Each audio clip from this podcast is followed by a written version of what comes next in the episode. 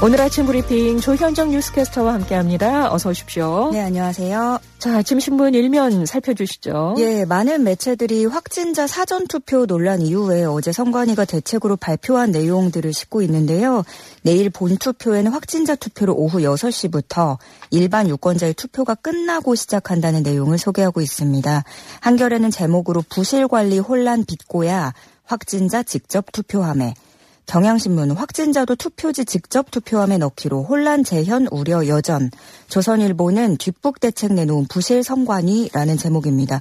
중앙일보는 성관이 이번에는 기표된 5만 장 부실 보관 논란이라는 제목으로 부천시 성관이가 CCTV가 있는 곳에 보관해야 한다는 규정을 위반했다고 설명했습니다. 네, 신문 일면에서 이렇게 다루고 있다는 어, 확진자, 예, 격리자, 투표. 뭐 내용이 이제 좀 지금 이 제목들만 봐서는 잘 모르실 텐데 아, 네. 잠시 후에 저희가 더 네네. 자세히 좀 살펴보겠고요. 일면에 다른 기사들은 어떤 게 실렸습니까? 어, 역시 하루 앞으로 다가온 대선을 아무래도 크게 다루고 있습니다. 한겨레는 이재명, 윤석열 양강 후보의 세레모니 사진을 크게 실었고요. 조선일보는 여 1, 2점 뒤져 역전 가능하다. 야, 승기 확실히 굳힐 것.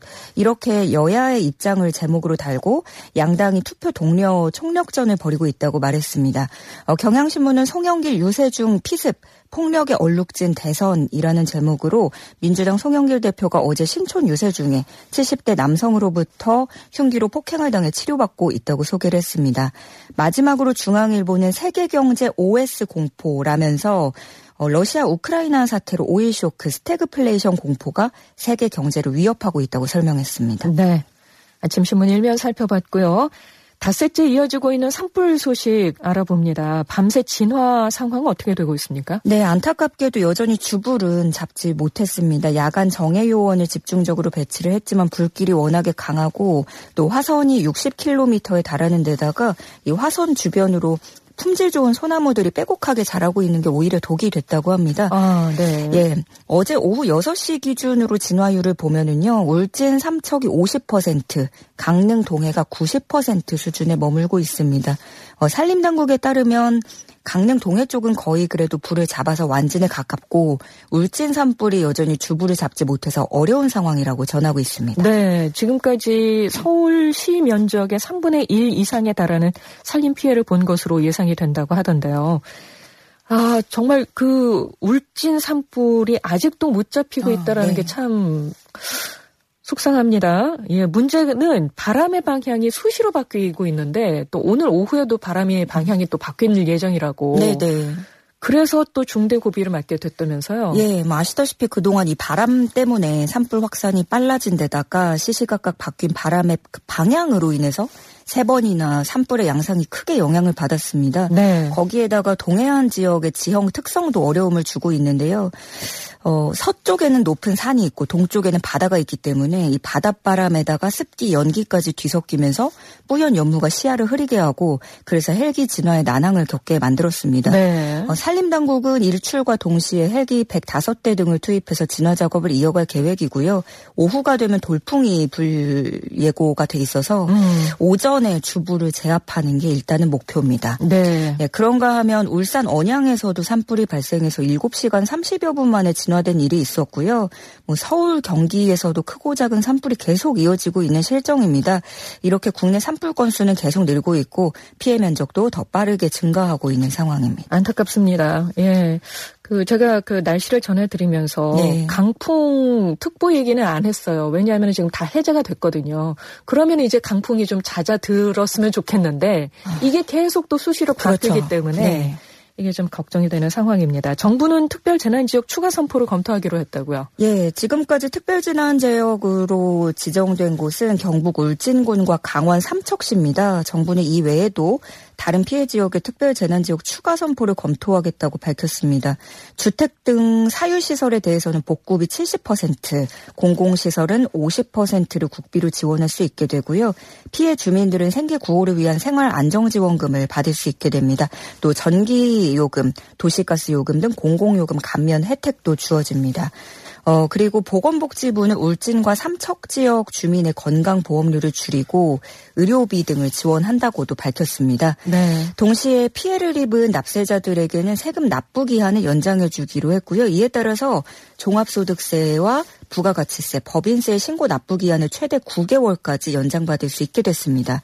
그리고 체납액이 있는 경우에는 압류된 부동산 등의 매각을 보류해서 강제 징수 집행도 최장 1년까지 유예하게 됩니다. 이렇게 대형 화재가 발생하면 통신 시설도 비상입니다. 네네. 그 지역에 계시는 가족에게 연락을 하고 싶은데 연락이 안 되면 또 발만 동동 구르게 되거든요. 그렇죠. 이동 통신 시설이 투입이 됐었다라는 얘기가 있었는데 네. 다행히 지금은 해당 지역 방송 통신 시설이 99%가량 복구됐다고 하죠. 예, 어, 말씀하신 것처럼 진짜 그 어느 때보다 연락이 간절한 상황인데 그렇죠. 예, 통신이 중요하죠. 그래서 다행히 예, 빠르게 복구가 됐다는 소식이고요. 그리고 또 주민들의 통신료를 감면해주는 방안도 협의를 하고 있다고 합니다. 네.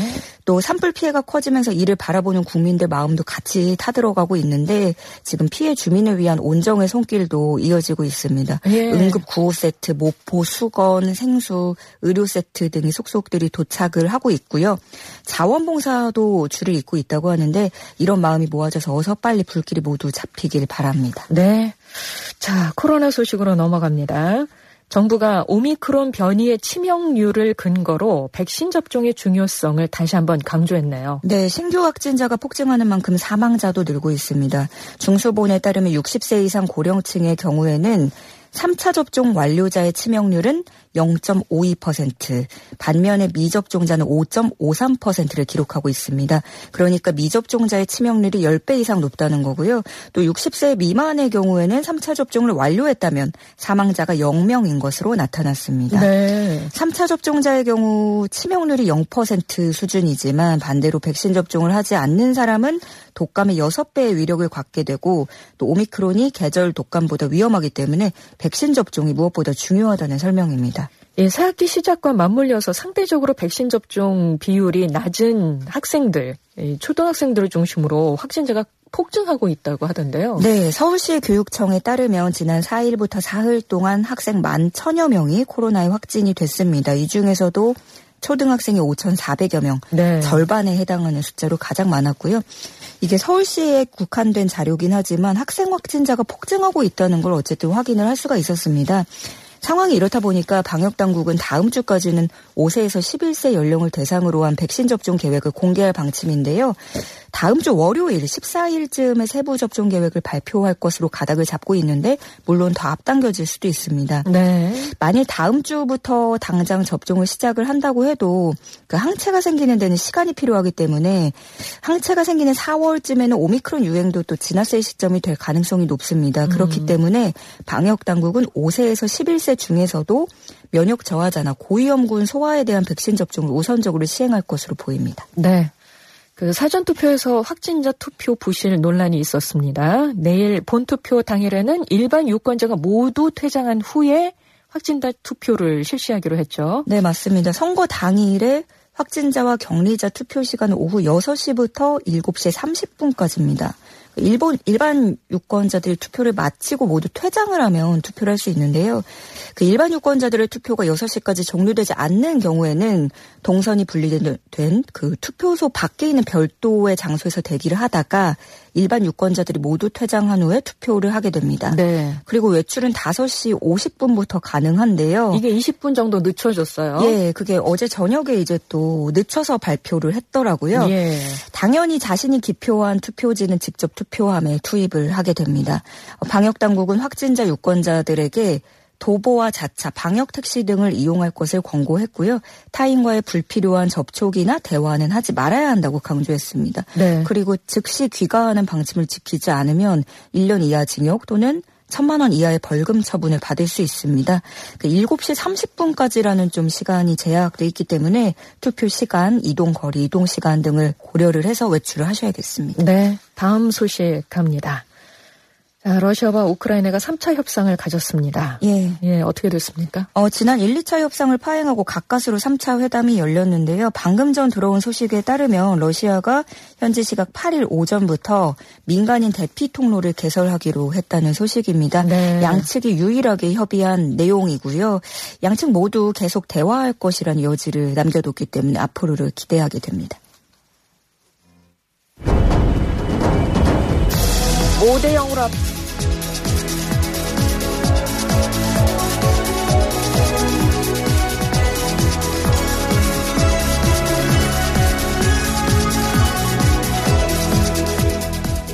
스포츠 뉴스 전해드립니다. 굿모닝 스포츠. 제가 5대 0으로 앞서고 있네라고 얘기를 했는데 이게 들어갔죠? 저희도 놀라서. 이게 무슨 얘기냐? 네. 아마 지금, 어, 관심 있는 분들은, 어? 알겠어. 무슨 음, 얘기인지 하실 네. 것 같은데, 바로 토트넘 예, 경기 소식입니다. 영국 프리미어리그 토트넘에서 뛰고 있는 손흥민 선수 이 시각 현재 에버턴을 상대로 경기를 펼치고 있는데요. 지금 5대 0이에요. 어, 네. 제가 출근했을 때만 해도 2대 0이었다가 갑자기 들어, 들어오니까 또 4대 0이었다가 맞아요. 5대 0이 됐습니다. 아니, 케인 선수가 또 넣나 봐요. 역시 예. 오늘 성쾌 듀오의 활약이 크네요. 예. 네, 그러네요. 그 안 그래도 최근에 경기력 저하 때문에 좀 우려가 많았었잖아요. 지난 토트넘 경기에서는 이부 리그 팀인 미들즈브러의 그러니까요. 예, 패배를 당하면서 그 문제는 여기서 지고 끝난 게 아니라 이 책임의 화살이 손흥민 선수에게까지 상당히 강하게 날아왔습니다. 네. 그러다 보니까 어, 손흥민 선수 팬들이 토트넘 떠나서 차라리 더 존중해주는 빅클럽으로 가라 이렇게 좀 마, 그런 말까지 할 정도로 예. 마음이 상당히 상한 상태였어요. 그래서 오늘 이 에버턴전이 중요하다. 과연 자존심 회복을 할 수 있을까 이렇게 눈여겨 봤었는데 선발 네. 출전을 하게 됐. 있죠. 그리고 들으신 대로 역시 뭐 소니는 소니였습니다. 예, 전반 16분에 시즌 11호 골을 넣으면서 열흘 만에 골맛을 봤고요. 팀은 지금 대승을 이끌어가고 있는 모습입니다. 네. 그리고 이번 경기가 또 축구 팬들의 관심을 모았던 게 손흥민 선수의 자존심 회복뿐만이 아니라 그 절친한 사이로 알려진 알리 선수와의 재회로 또 많은 주목을 받는 경기였기도 한데요. 알리가 에버턴으로 이적을 하면서 처음으로 적으로서 맞붙게 되는 경기였거든요. 네, 네. 결국 손흥민 토트넘의 승리로 끝이 나는 모양입니다. 네.